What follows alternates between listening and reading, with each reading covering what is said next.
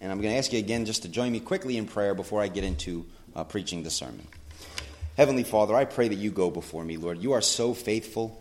I, I thank you for even giving me the relief from pain this morning, Lord, and that you will go before me in this message, that you will make it clear, that it will touch the heart of each and every one of us, and that we will truly endeavor to walk worthy in our friendships for your glory. Lord, we lift this up in Jesus' mighty name. Amen. Okay, well, I've entitled my sermon this morning, Life Together Friendships, not with the world, but in the world. Again, that's the goal of our friendships. We don't want to be friends of the world and have their influence, but we want to be in the world, influencing the world through what we understand we've been influenced by the Spirit of God. A quote I found from Dietrich Bonhoeffer was The hour has come for these poor and wretched folk to be fetched home to the kingdom of God. That's how I think about friendship. Is, you know, when I look at my friends, I think, we need to get them back into the kingdom of God to understand life to the full. We have been going through this sermon series I have entitled Life Together, namely after the wisdom and example uh, and set by Dietrich Bonhoeffer. He had lived life together, he wrote a book called Life Together, and I believe him to be a great standard for what we should long for in Christian community, in our marriages, in our relationships, in our church life, in our families, and as well as in our friendships. Just a real quick refresher on who Dietrich Bonhoeffer was. He was a pastor during the Third Reich in Nazi Germany. Unlike others within the Christian community, Bonhoeffer felt the strong need to serve other people. Essentially, he believed that his life was to be lived for the sake of other people. And he called this a religionless Christianity, and ultimately, he died for the sake of other people. Not only did he live for the sake of other people, he died in their place.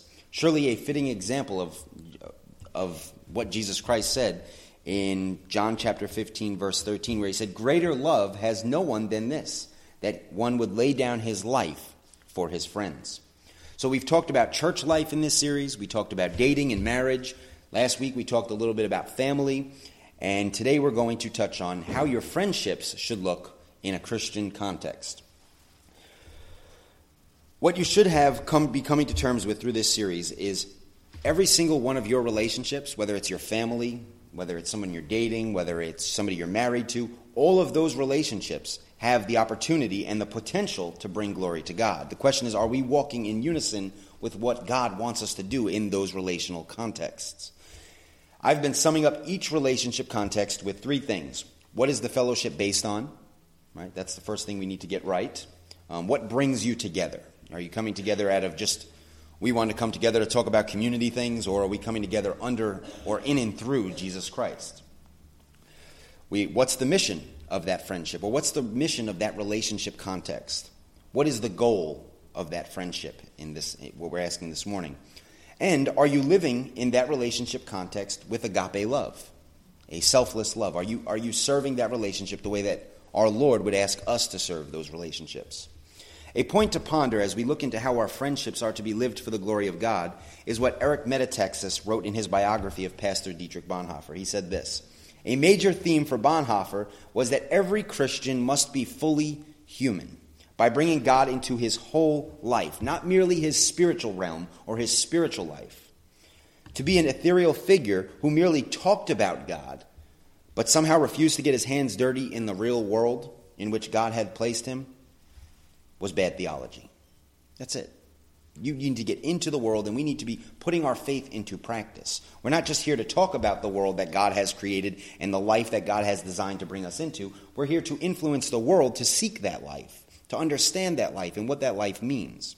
So I believe that each and every one of us have been put in strategically by God into the relationship context that we find ourselves. Some of your friends, some of those of you that are married, you, have been put there to serve your wife. You're in your friendships to serve your friends and help them understand the things of God. We should all be living as an example in the reality God has placed us. Again, noting the coined phrase religious, religionless Christianity, which Bonhoeffer, which made Bonhoeffer to be loved by some and hated by many. Bonhoeffer noted that the way so many Christians lived their lives was, in a sense, putting Christ back up on the cross. They would talk about Jesus, they would point to Jesus. Everything was about Jesus, yet Jesus wasn't in the world. He wasn't there. He wasn't practical. He wasn't really dealing with the things that the people during Nazi Germany were dealing with. He was wondering why all those Christians were standing along the walls when in the midst of it was the problem. They had you know, Christians are agreeing with Nazis and, and the Jews are being, you know, tortured and persecuted by the Nazis, and yet the Christians just sat idly by the side saying, Well, I'm not Jewish. Those are just my friends. Those aren't my brothers or my sisters. Those are my friends. You would imagine there were Germans, German Christians that had Jewish friends prior to Adolf Hitler coming to power.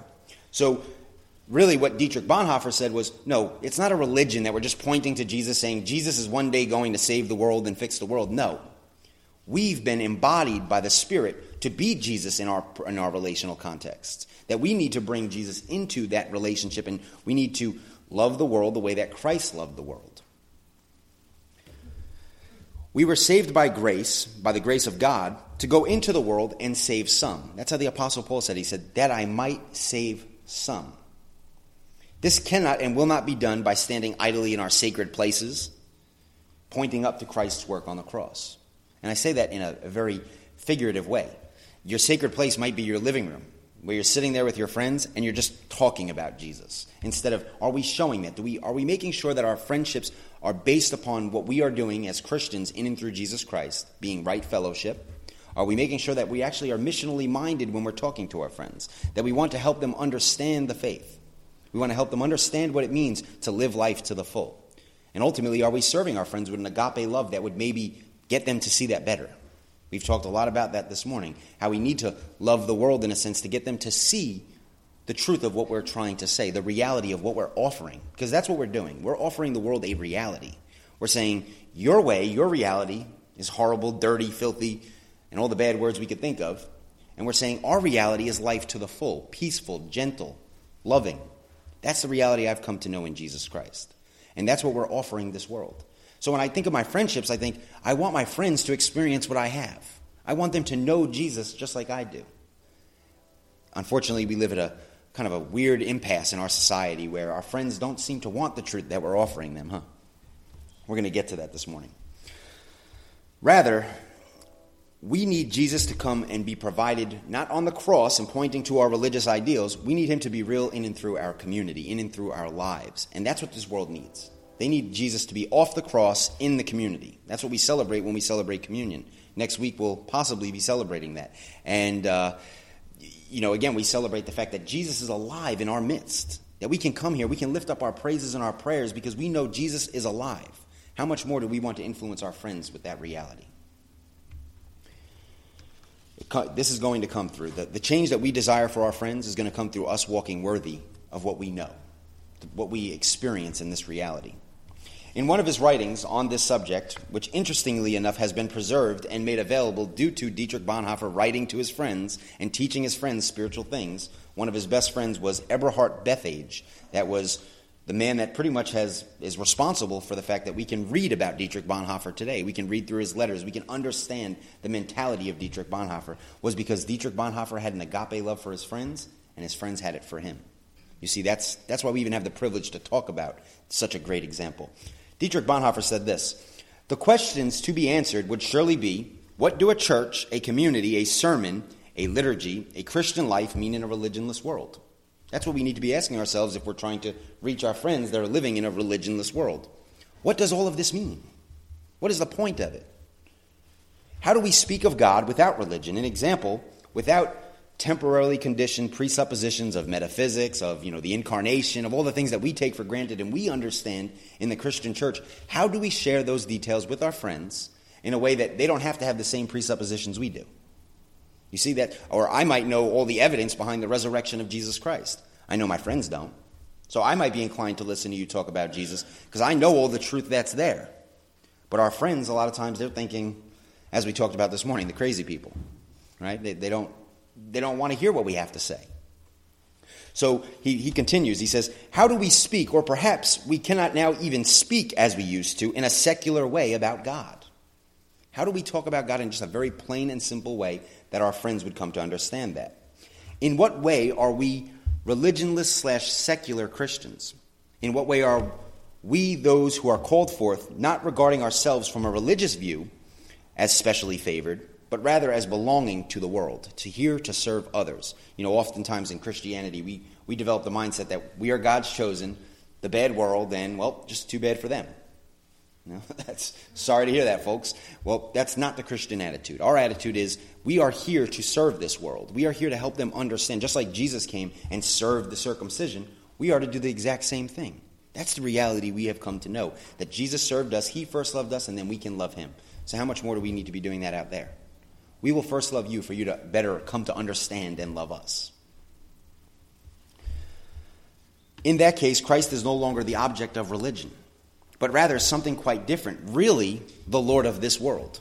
That's what Jesus becomes when we don't make it all about religion and for, force him back up on the cross, instead, allowing him to be real in our world, seen in and through our lives, interactions, relationships with our friends and loved ones. We might ask, what is this place of worship and prayer in a religionless world? What does all of this mean in just a very practical reality to the people we're trying to reach? He further remarked, Religious man must therefore live in a godless world. That's where we're going. We're going into a godless world without attempting to gloss over or explain its ungodliness in some religious way or other. We have to find a way to get this world to think without foisting religion upon them. To be a Christian does not mean to be religious in a particular way, to make something of oneself a sinner, a penitent, a penitent or a saint on the basis of some other, but to be a man not a type of man, but the man that Christ has created in us. That we are to live this fully, Christ in us. It's not a religious act that makes the Christian, but participation in the sufferings of God in a secular life. So again, we're to get down into the, the world and actually have to deal with the things the world is dealing with. How often I listen to my friends talk, and I wish we would just be talking about the things of God because I find it silly, some of the conversations that are happening in, in my friendship context. However, the most loving thing I could do is sit and listen. Understand their secular reality. Understand what they're going through, their pains, their stresses, and then turn around and offer what I have as the solution. Or listen to what they have to say about my solution. Even there, that's what we've been doing through those little surveys, is listening to what the world is saying about what we're offering them. That's the least we could do. I'm willing to listen. I'm willing to, that's my way of serving. I'll listen to you. Because to be quite frank, I don't necessarily want to listen to some of the junk but I'm willing to because I, that's the way I'm going to love them. In James chapter 4, verse 4, we read a rather strong indictment with friendship in this world. He says, You adulteresses, do you not know that friendship with the world is hostility toward God? Therefore, whoever wishes to be a friend of the world makes himself an enemy of God. I thought this was a fitting verse because it explicitly shows that our friendships are all about influence. You see, if you're in the world and you're a friend of the world, they're going to influence you. They're going to turn you into them. You're going to get dirty and, you know, look like dirt, and that's going to be the context of your life. Or you could be a Christian, you could be in the faith, have a firm foundation, understand Jesus' words, you know, the storms come. My house is going to stand. I'm going to be secure because I understand my God, I understand my reality. We're living in a world that doesn't understand their reality. And we need to understand the reality that we have from the Creator to offer that to them. The question is, how do we do that? I, I think, hopefully, I'm getting you thinking this morning. How do I get my friends to want to hear about the things of God? Or not even your friends. Maybe if you don't have any friends that need to hear about the things of God, maybe you need to go make some. That could be the next step. How do I go out and make some new friends that I want to influence for the glory of God? That should be our goal as Christians. The Apostle Paul accounted that I might win a few. And I believe that's important to understand that we're influencing people. We're either out there influencing them that we might win a few, or guess what? In your friendship context, they're saying the same thing that we might win a few. Back to our not so crazy worldview, right? See, the problem with that is we talk about how the world looks at Christians as crazy, and trust me, I look right back at them and say the same thing. How crazy to live according to your own logic, lean on your own understanding. No, thank you. So, the goal of your friendships is that the grace of God would be found in your one life, your one whole life, not some religious segment of your life. I used to preach about that a lot, that I only have one life. I'm only living one real life. There's not my religious part of my life that I put on a shelf when I'm hanging out with my friends, and then I take it off and I come to church and I'm the religious guy, or, you know, vice versa. I don't have my regular secular world personality and then my, my Christian character. That doesn't work that way. I have one life that I'm allowing God to live through me. And that's our job in our friendships, is to allow God to live through us in our one life. Talk about spiritual things. It doesn't take much to bring up spiritual things around our friends. It really doesn't. It doesn't take much to just kind of listen to the frame of the conversation and say, how could I slip in some wisdom from God to help my friends think? It really doesn't take much. So, Jesus Christ gave us a standard for our friendships. He said this No longer do I call you slaves, for the slave does not know what his master is doing. But I have called you friends, for all things that I have heard from my Father I have made known to you. Did you catch that? I call you friends because all the things that I have heard from my Father I make known to you. So, are we doing that in our friendships? I'm going to start saying that to my friends. I call you my friend because all the things that I have learned from my Father I'm going to make known to you. Hmm. Interesting concept of friendship, right? That's, that's from the mouth of Jesus. So, I would ask you all, think about this this morning. What are you making known to your friends? What are some of the things that you know from your Father that you are making known to your friends? And I challenge you with that this week. Begin to think about that. A popular thing in our current culture is to give up friendships. To say, you know, and actually, maybe some of you have felt this way. All too often, people mention how distrustful friendships can be. Why bother getting a new friendship when all those other friendships I had were clearly superficial? And we did some talking about that this morning, about having superficial friendships. So, what happens when we find ourselves at the end of, well, all my friendships seem to be fake, superficial, lead me to further harm than actually do me any good? Again, that's the common thing you're hearing from people in our culture is I don't want to meet new people. I don't want to make any more friends because every new person I meet is a disappointment. So what do we say about that?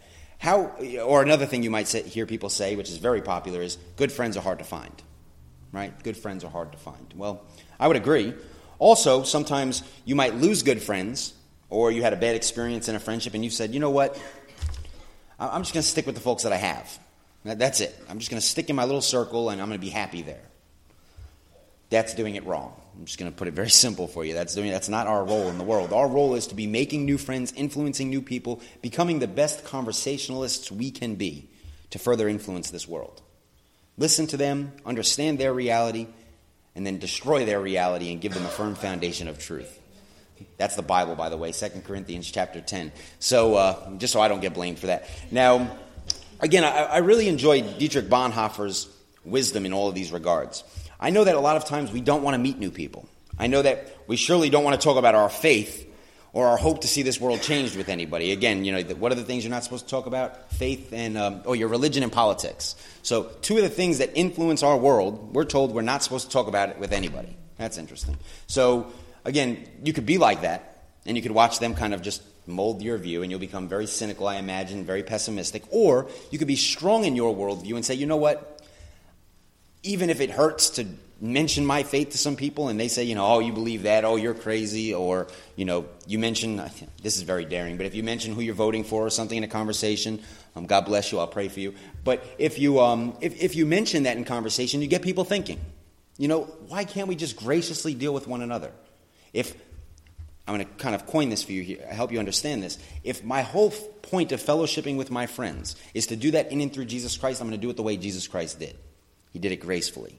That's how he listened to people. He let, he let a woman touch him that wasn't supposed to touch him. He talked to a Samaritan woman at the well. He did all kinds of things he wasn't supposed to do, and I imagine he probably didn't want to do.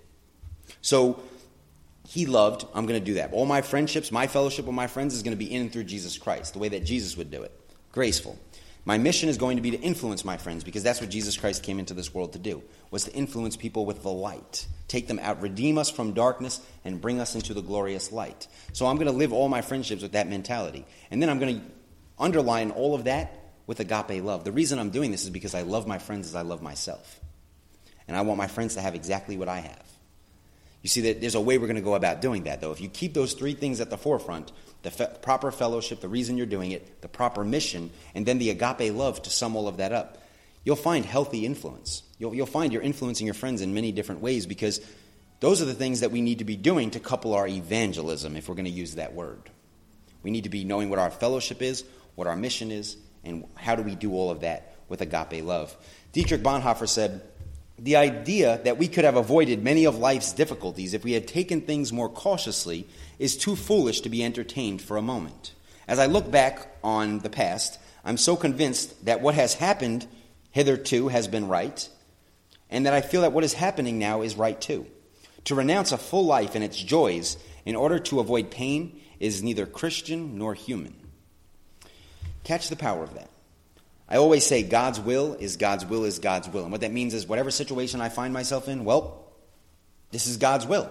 I'm going to trust this. So if I find myself having friendships that were superficial, I say, well, that was God's will for that, that type of friendship. That doesn't mean I don't take that in and say, I'm not making any more friends. You know, every friendship I had was superficial. No.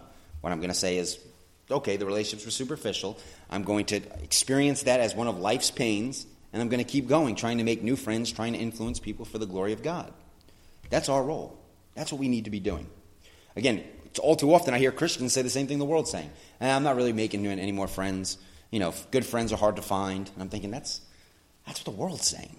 That's not our job. Our job is to say, no, I'm going to keep making friends. I'm going to keep loving my friends. I'm going to keep telling my friends what my Father has told me. I'm going to keep doing that. We need to live fully in our friendships so that we can ultimately know how to urge them toward a Christian reality. Bonhoeffer further challenges us but how is the disciple to know what kind of cross is meant for him? And I imagine many of us ask that. You know, what, what cross am I called to back carry? What is my burden? What, what am I supposed to be burdened with in this world? He will find this out as soon as he or she begins to follow his Lord and share his life. So if you want to know what your mission is, what God wants you to do, make some friends and start loving them. You'll very quickly learn what your mission is. You'll know. It'll all become very clear to you. Oh, these are the people I must serve. And these are the people I must love. These are the friendships that I must seek to mold according to the glory of God. Before we get into some examples found in Scripture, I just want to make this point. When I think of friendships in the world, the, my mind immediately goes, and my mind always goes to a book, warn you ahead of time. So my mind immediately goes to a book called The Next Christians, and it's by Gabe Lyons. And the reason why is he provides this chart, which you'll see on the back of your bulletin this morning, and it's Christian interaction with our current culture. And if you see, the way that many people have done this before was the separatist mentality. You know, we're going to be the insiders, we're the culture warriors for the Christian faith, we're the evangelizers fixing this horrible world for the glory of God. And we've done that. We've been very separate from the world, pointing at them, saying, bad people, you know, be separate, come over to the kingdom of God. Then we have the other side, which are the Christians that, you know, say, I'm going to go into the world. And then we say, Where'd you go? I thought you were going to influence the world. What happened? It seems like the world influenced you. And those would be the, the cultural Christians, the blenders, the philanthropists, the, the thinkers, the, you know, the philosophical folks out there that just want to kind of make up their own spirituality. I'm not religious, I'm spiritual. That's where that comes from. So, uh, again, we don't want to do that either. So we have to figure out, there has to be, and I love that, you know, they always say Jesus makes the third way. It's not one or two, it's the third way. So Jesus has the third way. He comes in the world and he says, No, I'm not going to be like the world. I'm going to live amongst them, as the Apostle Paul said. When I'm amongst the Romans, I do as the Romans do. When I'm amongst the Jews, I do as the Jews do, that I might win some. So when I'm out in the world, yes, I'm going to be willing to have good conversation. I'm not going to make every conversation about Jesus. I'm not going to pound my friends with the Bible. But what I am going to do is I'm going to say, Well, I'm a Christian. This is my perspective, and I'm going to seek to restore their understanding of Christianity. I'm going to help them understand a proper biblical influence in my friendships. In that book, Gabe Lyons challenges us to look at our Christian influence a bit different in our day and age. In times past, there was the traditional mindset, there's the separatist mindset. Um, again, the Christian bubble. You know, I'm going to live in my Christian bubble and I'm not going to deal with that filthy world because they're going to make me dirty. But no, we need to figure out, we need to be strong on our foundation. The middle ground, again, is the restorers. We would say we're helping our friends to understand the faith without ostracizing them. You know, what does evangel- evangelism look like when we're not pounding somebody that they're going to go to hell if they don't believe what we're saying? You know, what about just talking and listening and saying, hey, I'm willing to kind of hear you out? You know, Brother Brian actually shared an awesome example of talking to somebody, even in stark disagreement. That's how we should do it. We should just restore them to a better understanding of the faith. Hey, listen, you know, this is what I believe. I don't have to attack you, I don't have to damage your understanding of things. But maybe we can restore people back to a healthy understanding of what Christianity actually is. And I believe we have that power. I believe we can do that if we just begin to walk worthy in our relationship contexts. So, I often think of uh, and praise God for Elder Steve Hernandez always shares regarding his friendships at work and how many people at his job view our church and how they view the understanding that we are bringing about.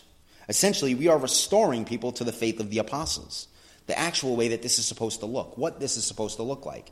Might not be a large group doing it, but we're doing it. And that's where the power of God is. The power of God, again, if you go back 2,000 years ago, there wasn't many folks there either doing it. It was 11, you know, 11 people living out the message. And 2,000 years later, you have a church on every corner. So clearly, they had something they were doing right. And if you follow the long span, if you listen to my radio show, I'll be giving it to you, the long span of church history, you realize where we went wrong in many places and how we decided to, that we had to be the ones with the Christian faith and we have to pound this world with doctrine to get them to come over to Christianity. That's not the way the apostles did it, and that's not the way Jesus did it. In his book, Gabe Lyons says, Restorers seek to mend the earth's brokenness. And that's what we're doing. As we contemplate how we could begin to see this reality in our lives, I want to briefly share some examples from Scripture in regards to friendships. First text I'm going to be reading from is Genesis 14, verses 14 through 16. We have an example here from Abraham and Lot. Again, your friends could be in your family, right? I had that kind of argument with myself this week as I was preparing this message. I said, but wait a minute, no, Lot's related to Abraham. It's not his friend. You know, and then I realized maybe I need to look at my family life a little bit more. If I'm not able to call my family friends, we got a problem there. So again, I believe that Abraham and Lot is a while it's family, it's also a friendship. There was a, a union there. And here in Genesis 14, verses 14 through 16, we read this.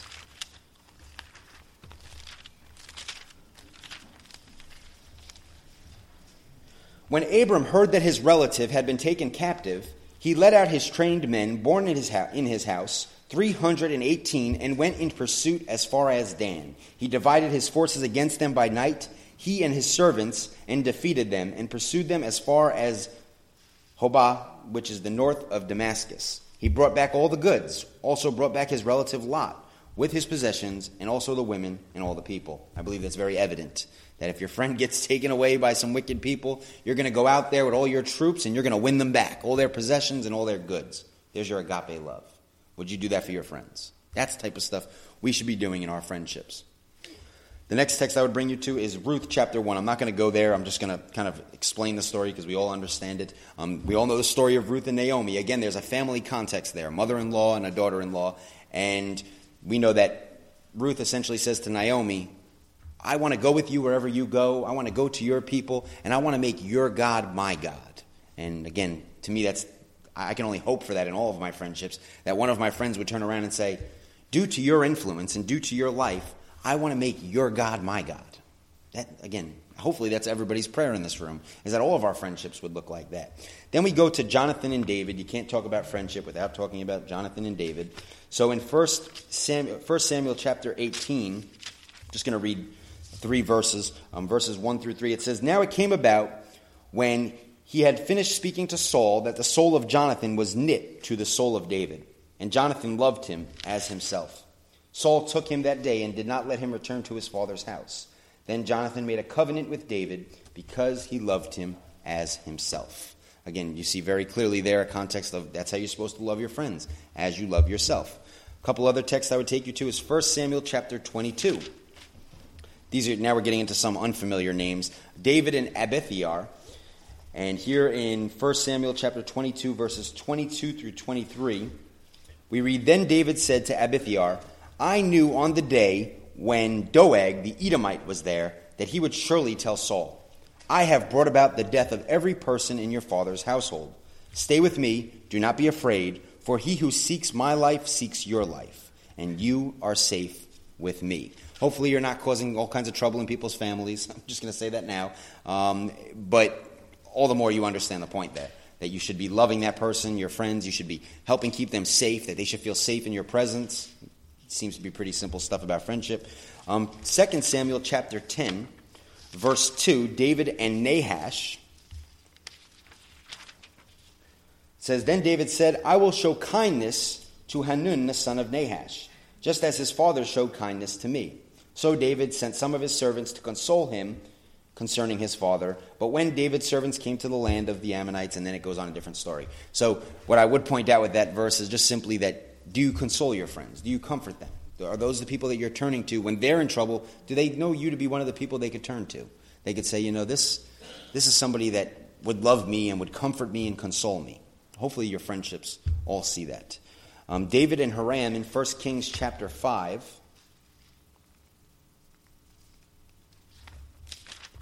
I'm just going to read one verse from 1 Kings 5. 1 Kings 5 1. Now Hiram, king of Tyre, sent his servants to Solomon. when he heard that they had anointed him king in place of his father. For Hiram had always been a friend of David's. And we see that David works with him, they do work together, they clearly have a covenant with one another. And now that David is gone, Hiram clearly feels led to reach out to Solomon. And we know that he will help him, he will employ builders to help build the temple. So again, your friends, are you influencing them at, to a point that they would even seek out after your son or somebody after you to console them, to help them? You know, are, are, those type of friendships that we're fostering? Because that's what we're called to do. We see this in Scripture. We know Elijah and Elisha in um, 2 Kings chapter 2, verse 2. We know that um, Elisha tells him basically that I will not leave your side. I will go wherever you go. I'm going to And then in the end, he asks for the mantle of Elijah to be put upon him. So are your friends asking for that? Are they following you with that type of influence? That they want whatever you're doing for the glory of God, they want that, a double portion upon their life. Um, again, you, you, see a lot of significance there in regards to what we should be doing in our friendships. And then you have the friendships of Job. And I just want to turn there to Job chapter 2. There's not a lot of good things said about Job and his friendship, so I want to maybe add some good, good qualities to the discussion. Job chapter 2, verses 11 through 13. Many of you know the story, I imagine. You know, Job's friends are trying to get him to admit that he's a sinner because they, they're saying, well, you know, your life looks horrible, so clearly you sinned. Um, repent. And Job's very steadfast in the fact, I have not sinned. I have been righteous in the eyes of my God. His wife starts saying all kinds of crazy stuff, and uh, he, he holds true to his faith. But here in Job chapter 2, verses 11 through 13, it says, Now when Job's three friends heard all of this adversity that had come upon him, they came each one from his own place Eliphaz the Temanite, Bildad the Shuhite, and Zophar the Naamathite. And they made an appointment together to come and sympathize with him and comfort him. When they lifted their eyes at a distance and did not recognize him, they raised their voices and wept. And each of them tore his robe, and they threw dust over their heads toward the sky. They sat down on the ground with him for seven days and seven nights, with no one speaking a word to him, for they saw that his pain was very great. So again, his friends come to console him, to help him understand. They're even sitting there with him for seven days, seven nights. As if you read the story, you know, it gets pretty. Uh, Job's not very happy. We'll just say that. And you know, are you the type of friend that sits with your friends when they're not in the best of moods? You know, I, will speak personally. I don't like to be around people that are in depressed moods. So it is service to put myself, especially with friends, to put myself in that position. So I find myself wanting to do that all the more, saying, you know, that's my mission to influence my friends when they're depressed and to be around them when, you know, be a person that would come to them. I, I might say, be a person that if I can't find my friend that I know is depressed, that I would start ripping off my clothes in such distress at the fact that's the context. Um, you know, ripping off my clothes to the effect that I wish I could be with them. And that's what you're seeing Job's friends are doing here. Not me ripping off my clothes. It makes sense in the Old Testament context. So, uh, again, you see, the friendships are all supposed to be supported with agape love. That's what we're called to do in our friendships, that we're called to live a selfless love for the sake of leading other people and influencing other people with godly values. So, prayerfully, you have found encouragement and enlightenment regarding your friendships this morning, and we surely have a lot of work to do out there in regards to influencing our friends. In closing, our friendships should be marked by the following fellowship. You are willing to give up your life for this person because that's what our Lord has taught us about friendships. That we would lay down our life for our friends, that we would love them with no greater love than that type of love. And ultimately, that we would tell our friends what our Father has told us. That not only are we going to serve them and die for them, but we also want them to understand the truth of God. So we would do that in a way that is restorative, not, again, not beating people up with our Bible, but doing so in a restorative manner, helping our friends with grace understand maybe some of their errors that they have of Christianity, um, helping them understand what true Christianity should look like, and maybe sometimes we just need to apologize and make amends for the areas that we've been bad examples and say, you know, I'm, I'm sorry on behalf of the Christian faith. I'm sorry on behalf of Michael Miano. I'm sorry on behalf of anybody that you might have run into that bears my Lord's name that has given you a bad example. How could I be a better one? And that's it. That's the mission. If we allow that to be our mission, that we're in, going into the world, speaking the truth in love, influencing them with the godly things, I like Matthew chapter 5 in the Message Bible says, bringing out the God flavors into the earth. Are we doing that? That should be our mission. And then also agape love, serving. Everything needs to be underlined with love. Are we willing to help even to the extent of dying for our friends? May God grant us these type of fellowships, and where He has, may He continue to bless them Please join me in prayer this morning. Heavenly Father, Lord, we thank you for the, the context of friends, Lord, that we have the opportunity to influence those that may not be our brothers and sisters in our faith or even our biological brothers and sisters, but our friends, those that have been given to us to enjoy life with us, and that we might also influence their lives for the glory of God. Lord, I pray that you will empower us to do that, that we know that will not be done without your Spirit, and that you will truly give us that, that spiritual love that our natural minds do not manifest. Lord, we give you all the glory and we thank you for moving us into such a glorious reality that we would be able to affect this world and invite them in. To you belongs the glory forever and ever. In Jesus' mighty name, amen. Open to number 435.